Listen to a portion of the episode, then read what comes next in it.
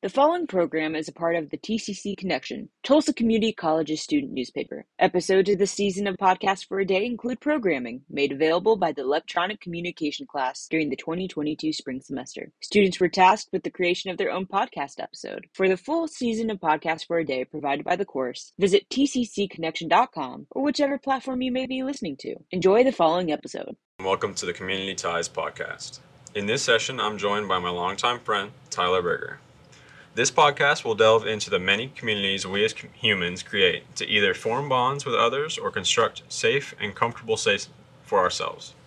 Communities in our society do not have to be so cut and dry. They can be small or large, expensive or free, time-consuming, or just for a moment.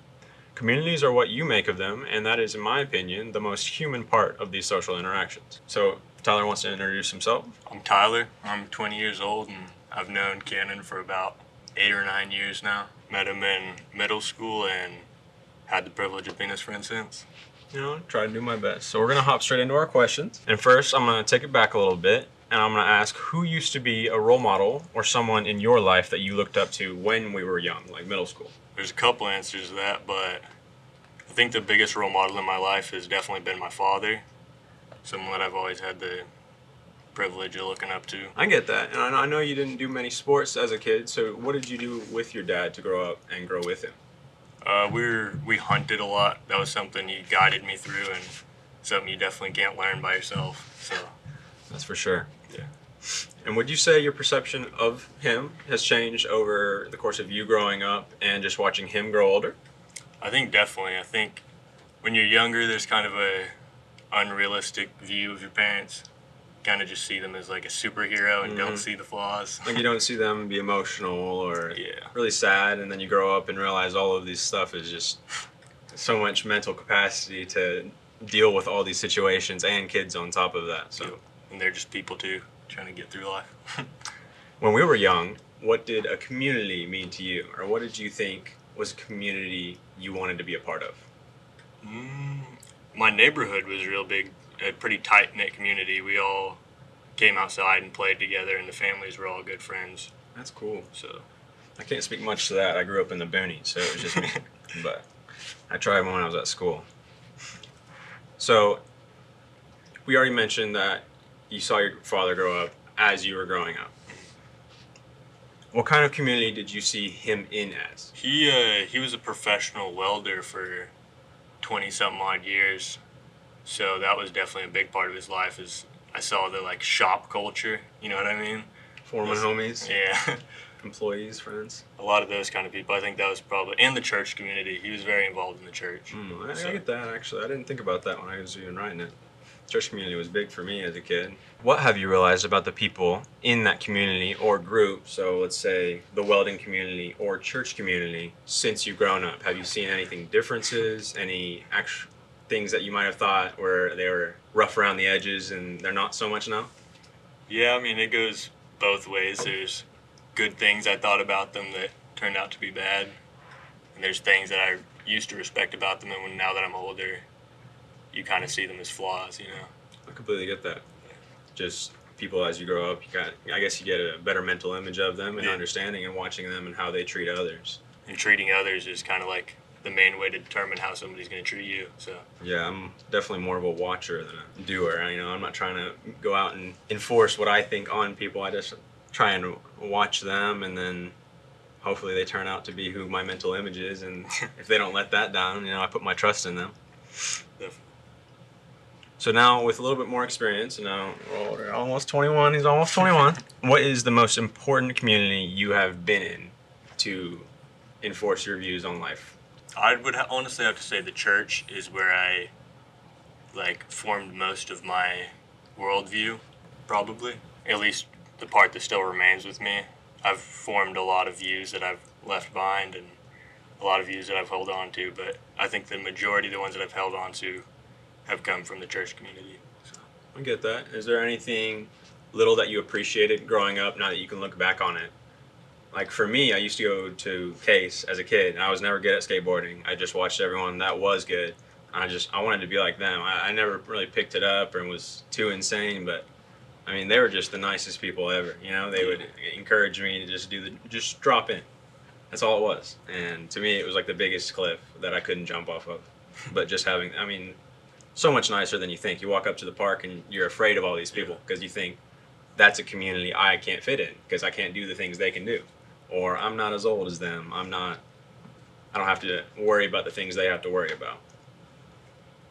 And I mean, that goes back to the parent thing where in reality, they're all just people dealing with their own things. And that's why they get these negative images. But in reality, I mean, there's good in all of us. Yeah, so. I, can, I can understand that. I definitely understood that growing up, that people are so much more diverse than you take them for. You yeah. think it's, you know, you get stuck in your own life and you don't really think about just the infinite possibilities that could be going on in someone else's life. It's almost scary to ask, is everything okay? Or, you know, what's going on? Yeah. Can I help you with something? Because you're like, what box of worms am I about to open?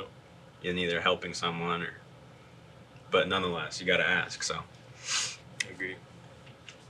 Getting into more societal questions. Do you think that we as a society focus too much on one community in our lives? Like stick to a niche group, or in fear of being rejected out of other communities, we stay in our comfort zones?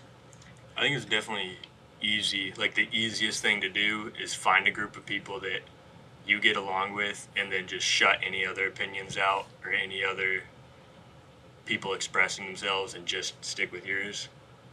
I think that's probably the easiest, but I mean, I definitely do think that is, that's a problem. Like it, uh, then you're fully excluding yourselves from those other opinions and from those other views. Yeah, and how can you grow if you're not influenced by new things, right? Yeah.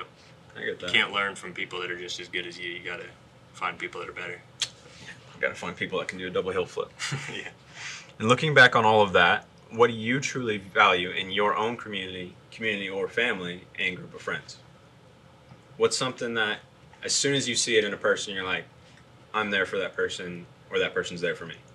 Probably the moment someone shows real loyalty, like not just something shallow, but you see someone do something and it uh, shows that they're a truly loyal person. I think that's when my view on a lot of people changes. Yeah, and I guess it's kind of a hard question to answer if I'm saying pure loyalty just off of, you know, meeting someone for the first time. Yeah. It's got to be a bundle of experiences, but I definitely think if I ever see someone and I know in my head they didn't have to do that, but they did it because of the kindness of their heart or just because they wanted to help, and that's that gets my initial trust, I think. As soon as you do something that you don't have to do for someone else. Yeah. Because I don't see that a lot, just in public. And, you know, you obviously miss a bunch of the good in people because you could see someone random do something bad and you're like, oh, that's a bad person. But yeah. you never you never know. So I guess that's a bundle of monkeys. And, I mean, it's hard to do those good things because it's not like those things get appreciated. In the future, what do you hope to see in terms of different communities? What would you want to see in downtown Tulsa be more of? I think the, there could be a big expansion of the car community. I think that's going to be a, a thing that I'd definitely like to see. Yeah, um, I've seen a couple of those uh, exotic car meets, and then the meets down uh, downtown by, I can't remember the coffee house name. You were there. I know what you're talking about, yeah. Yeah, that was down in the park. But yeah, I do I do look forward to that. You know, obviously if we can keep it safe and keep the hooligans from yeah. killing themselves, but we won't speak too much more on that.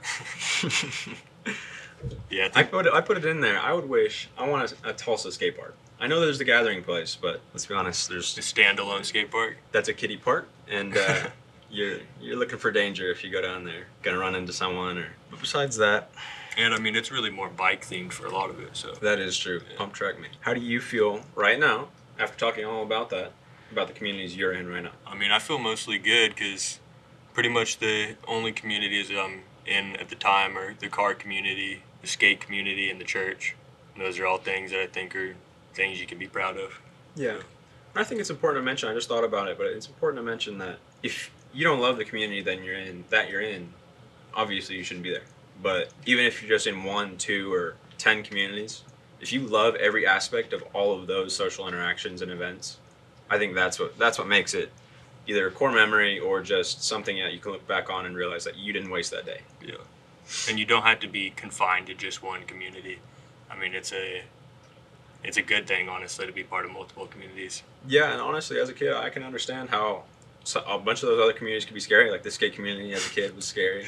Cars were scary because I was like, they know so much more than me. Yeah. I don't know anything.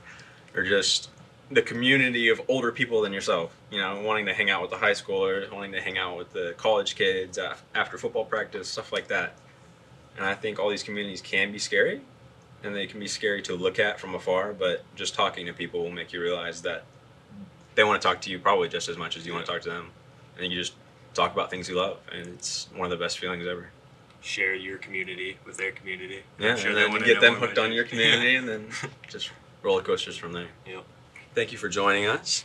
And that was our first session of Community Ties.